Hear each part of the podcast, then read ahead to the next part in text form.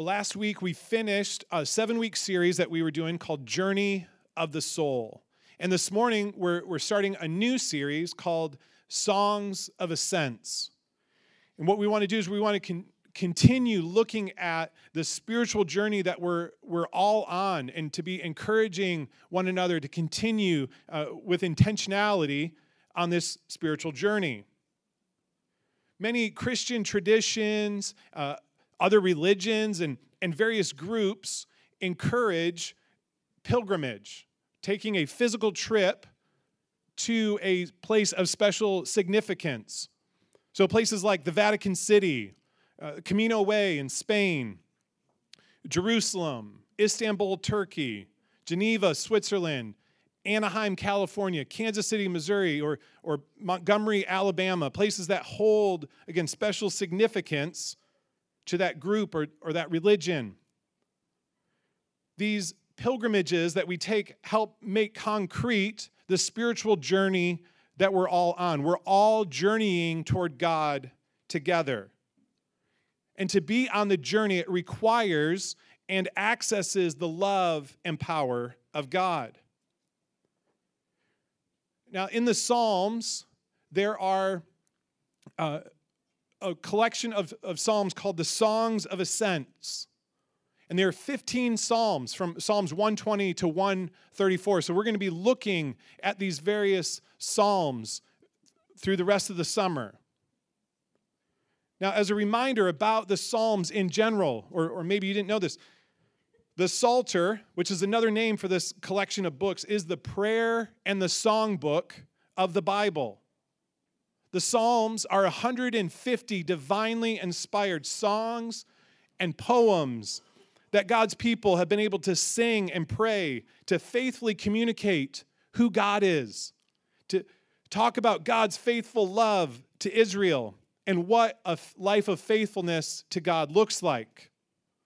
Now, since these poems are inspired, it lets us know that expressing all emotions is acceptable to God.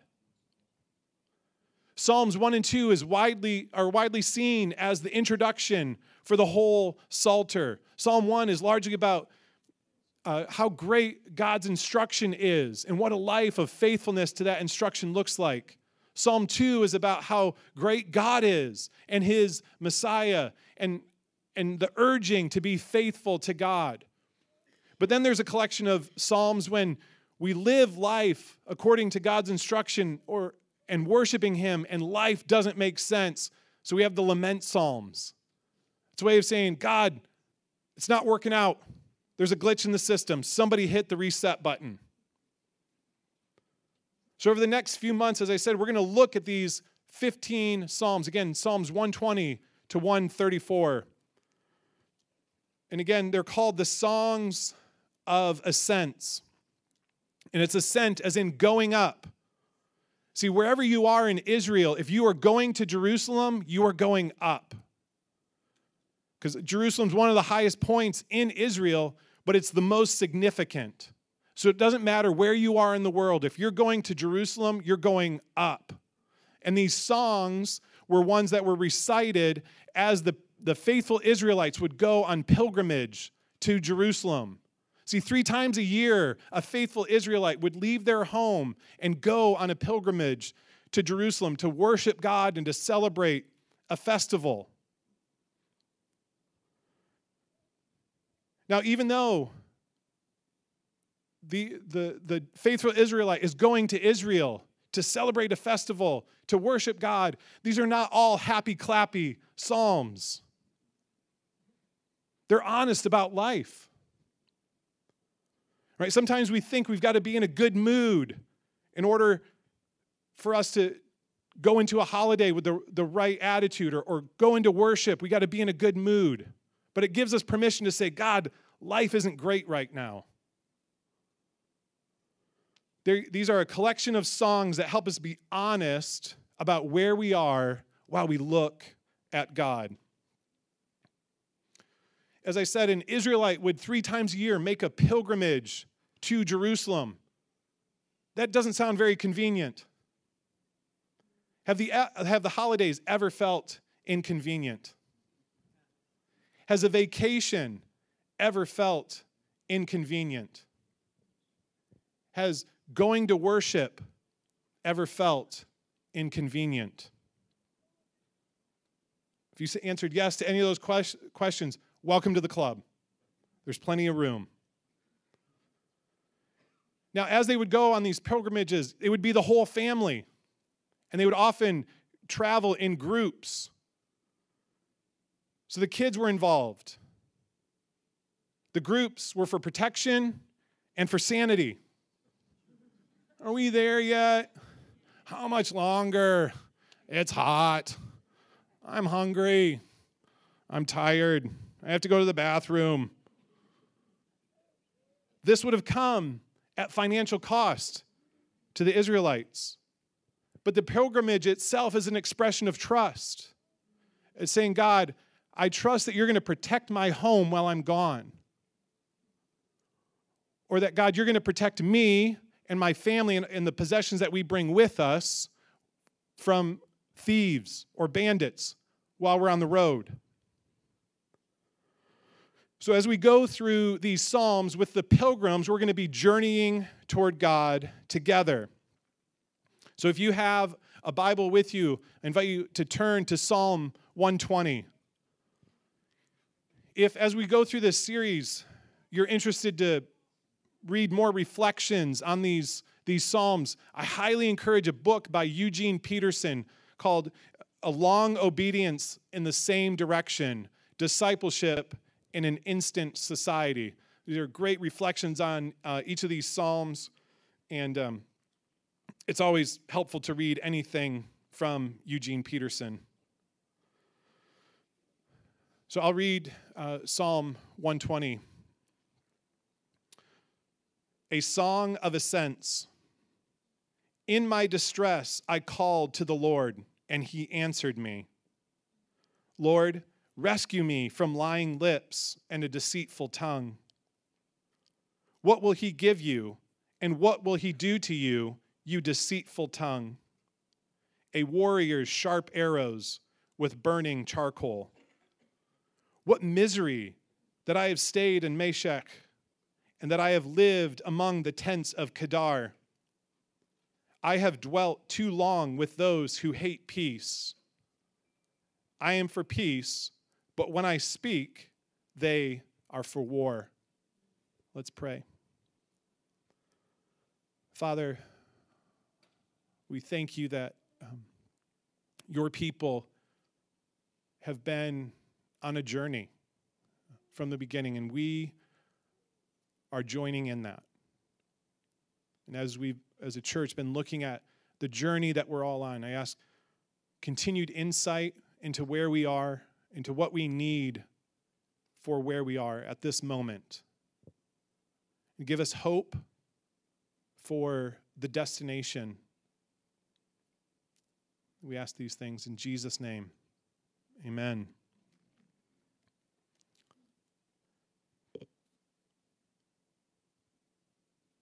So, of all the places that these songs could have started out, they start out in distress.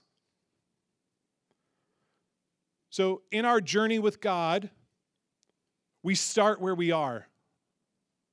It's the only place that we can start because God deals with us where we are, not where anybody else is, not where we think we should be, but where we are. It's the only place that we can start. And this morning, as we walk through what what we're going to see is on this journey, we need community and we need enemy love. Now, again, looking at verse 1, it's largely reflecting back on the prayer that the speaker prayed. In my distress, I called to the Lord, and he answered me. Now, this, this word for distress can be internal or external, really feeling claustrophobic, He's surrounded, he has nowhere to go. Oftentimes, we wait until the last minute before we turn to God. We can turn to God before that, before we exhausted all other options. But even if we wait, God hears and responds, as he did to the speaker here. Then it says he called to the Lord. Common word for communication. And often when somebody's in a distressing situation, right? This is an audible request. It's something that we actually say out loud, not just this a prayer that we say in our heart or our mind. It's probably best translated using a highly technical English word, help. It's, it's the prayer that we prayed maybe when we've exhausted all the other four letter words. This is the four letter word that brings breakthrough. It doesn't care about propriety. It says, God, I need it now. It's an expression of childlike faith. I don't care what you're doing right now, God. I need your help. I'm working slowly through a book that Randy loaned to me called Renovated. And uh, one of the authors is a guy named Dr. Jim Wilder. And he tells this story about uh, when he was a camp counselor. He was out, uh, and a, a, storm came out of nowhere. And, his, and he was by himself, and he found his way inside the nearest building. And he, he thought he was all alone. And then he realized there was another counselor, a, a young woman, curled up in the corner in, a, in the fetal position and she was totally unresponsive uh, to him as he was saying her name and, and shaking her. He was freaking out, didn't know what was going on, so he just blurts out, Jesus, help! And right away she snaps out of it and stands up. Come to find out, this was connected to some, some trauma as a child during a thunderstorm. So, anytime a thunderstorm would happen, she was in this completely helpless position. But Jim Wilder was in distress. So he called to the Lord in the way that the psalmist did, and he saw God respond instantly. The prayer that the speaker prays is that the Lord would rescue me from lying lips and a deceitful tongue.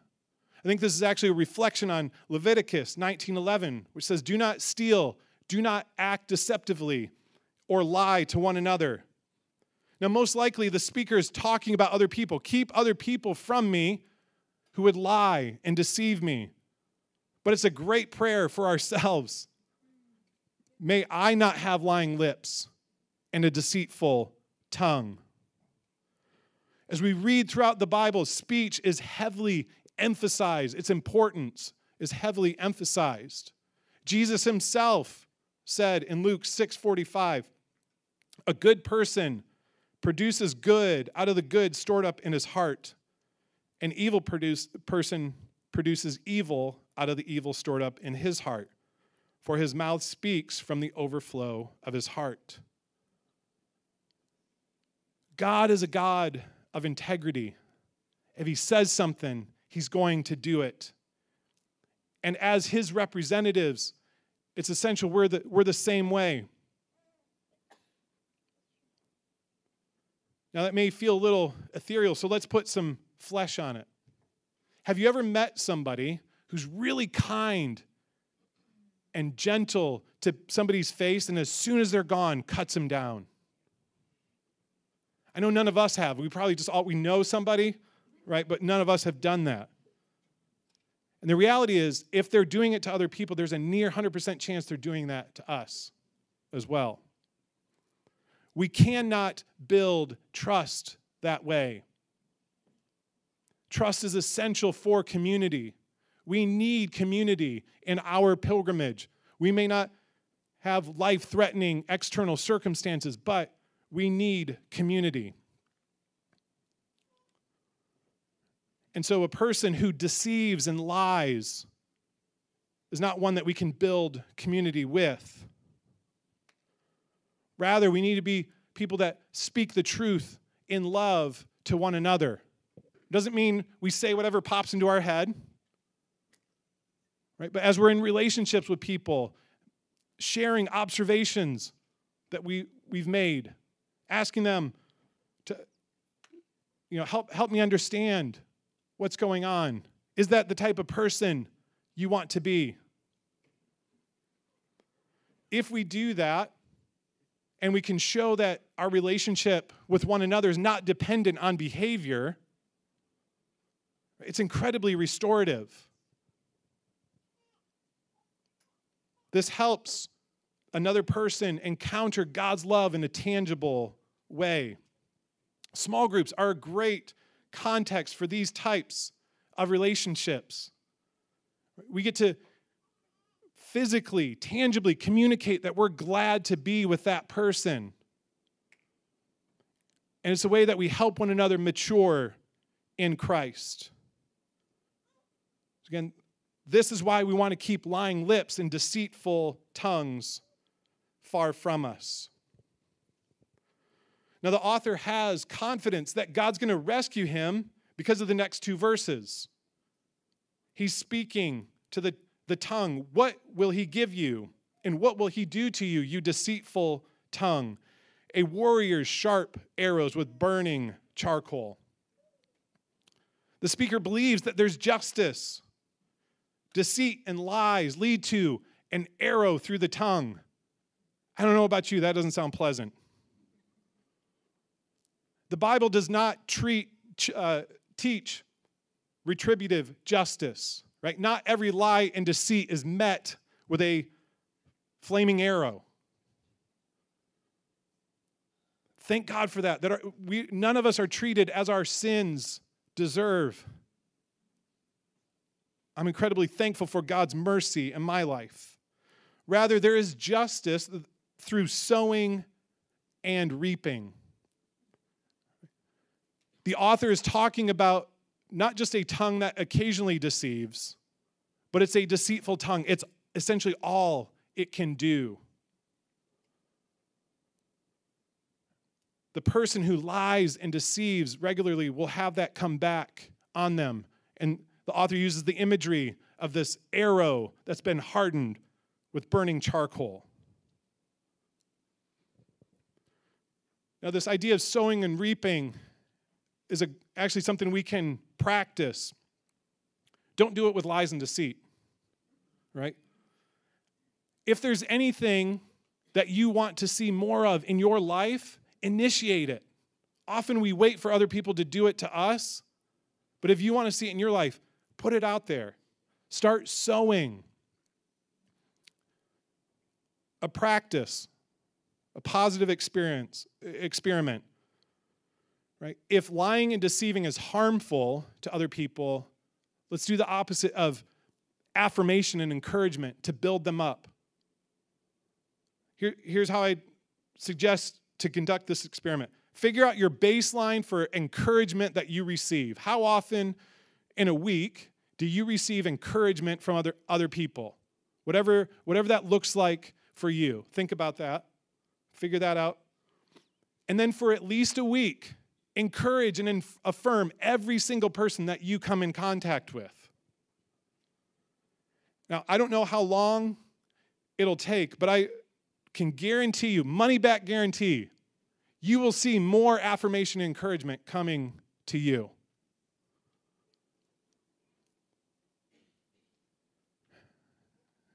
Over 14 years ago, my wife and I were at uh, Evanston Vineyard, incredibly influential in my wife in, in my life.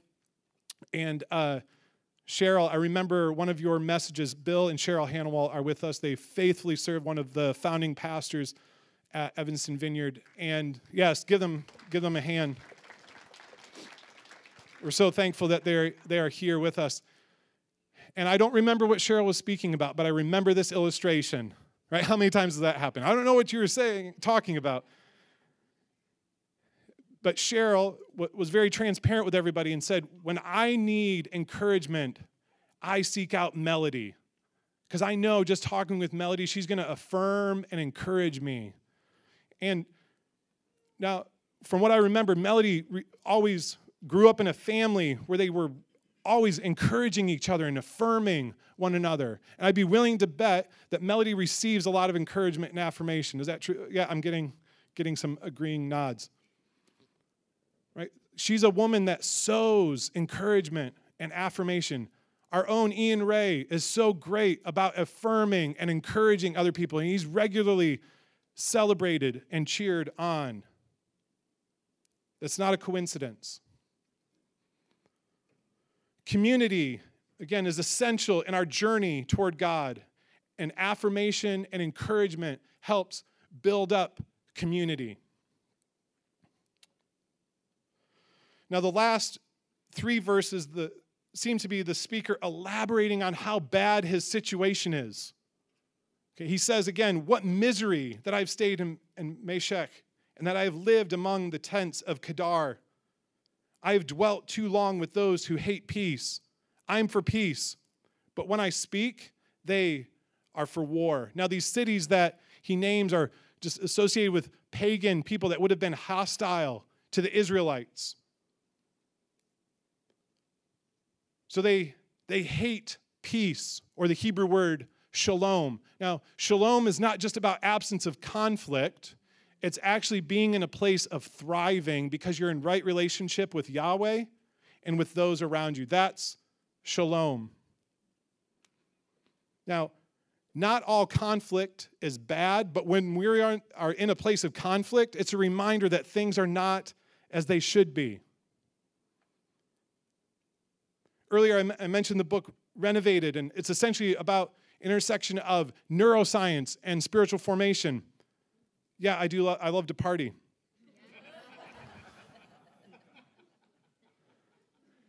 and what they share in this book is that brain scans show us that if we're in conflict with somebody, just in conflict with somebody, somebody that we love, our brain cannot differentiate between that person and an enemy.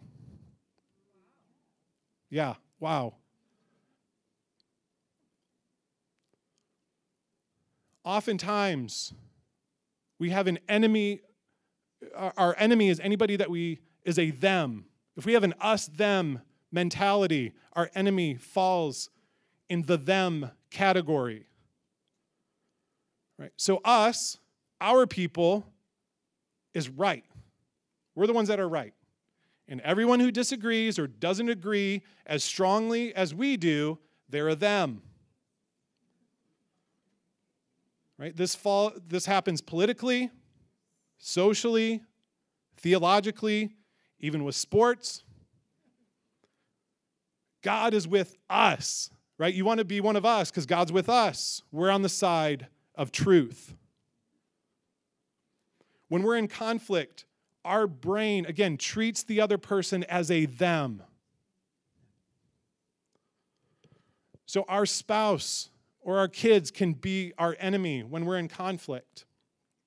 Our coworkers, our boss, customers, subordinates, they become our enemy when we're in conflict. Jim Wilder tells this story as a, uh, as a therapist. He had an office right next to the lobby, and his door was always open. And one of the groups uh, that would meet there was for abused and battered women.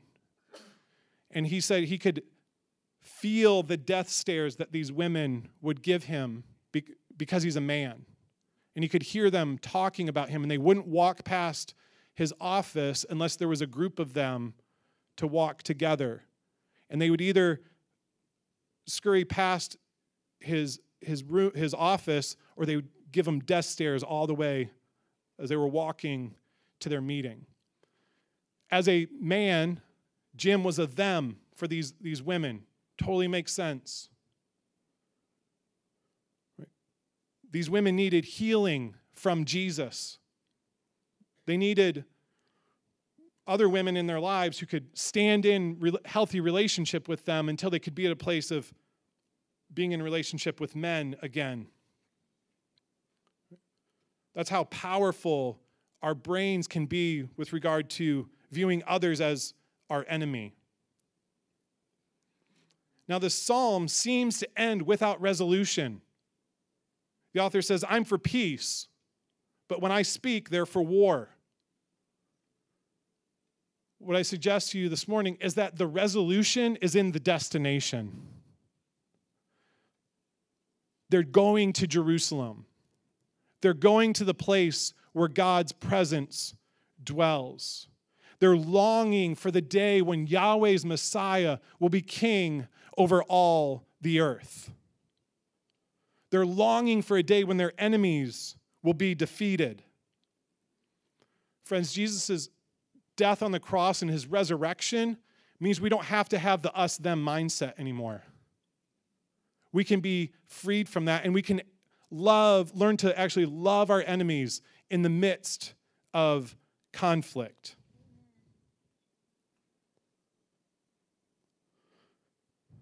It doesn't mean we condone or accept unhealthy behaviors toward us, but we're freed from having to be right because the Lord's caring for us.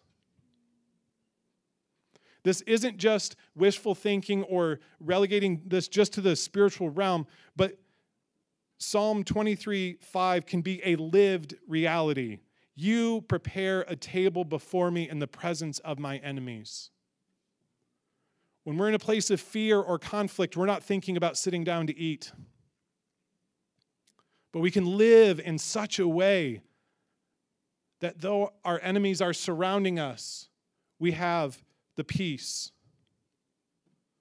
that allows us to receive physical or spiritual nourishment. And one of the challenges that the authors present in Renovated is that they argue spiritual and emotional maturity is actually measured by spontaneous love for our enemies. Spiritual and emotional maturity is measured by spontaneous love for our enemies. Regardless of how somebody views us, we're able to maintain a posture of love. For those of you familiar with Danny Silk, this is keeping your love on.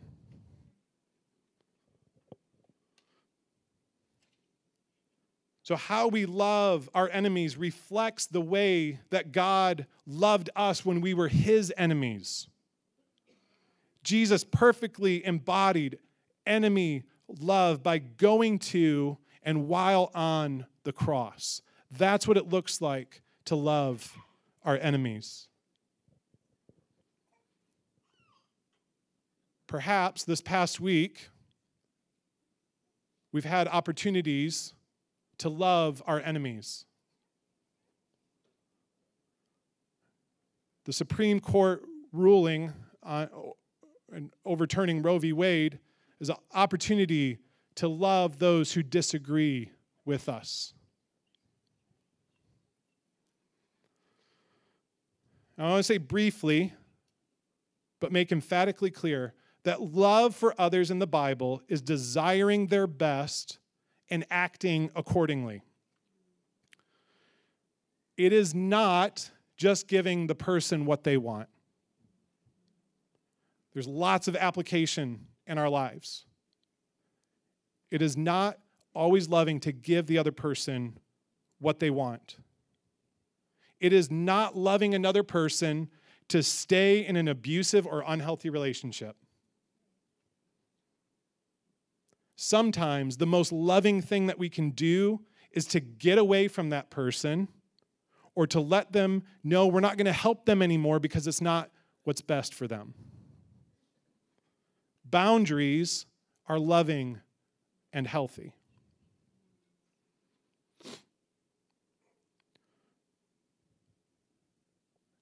Now, there, I'd love to give five easy steps on how to get to that place.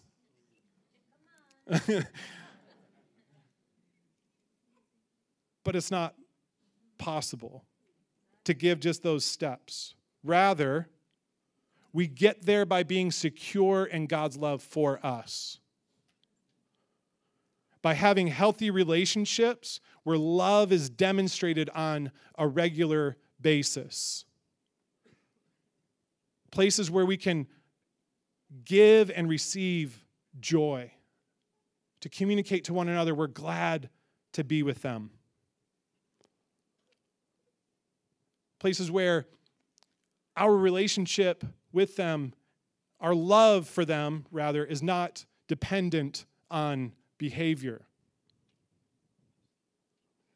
Because again, we're journeying toward God together. Jesus brought God's shalom to earth and loved his enemies. You and I, friends, before we trusted Jesus, were God's enemies. And God loved us. And that's what won us over. And we get the opportunity to, to express that to our neighbors, our coworkers, even if it feels like our enemy is in our own home, to demonstrate enemy love that Jesus showed us.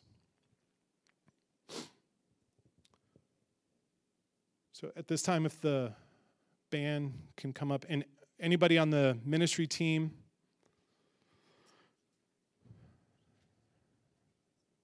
if you'll come forward.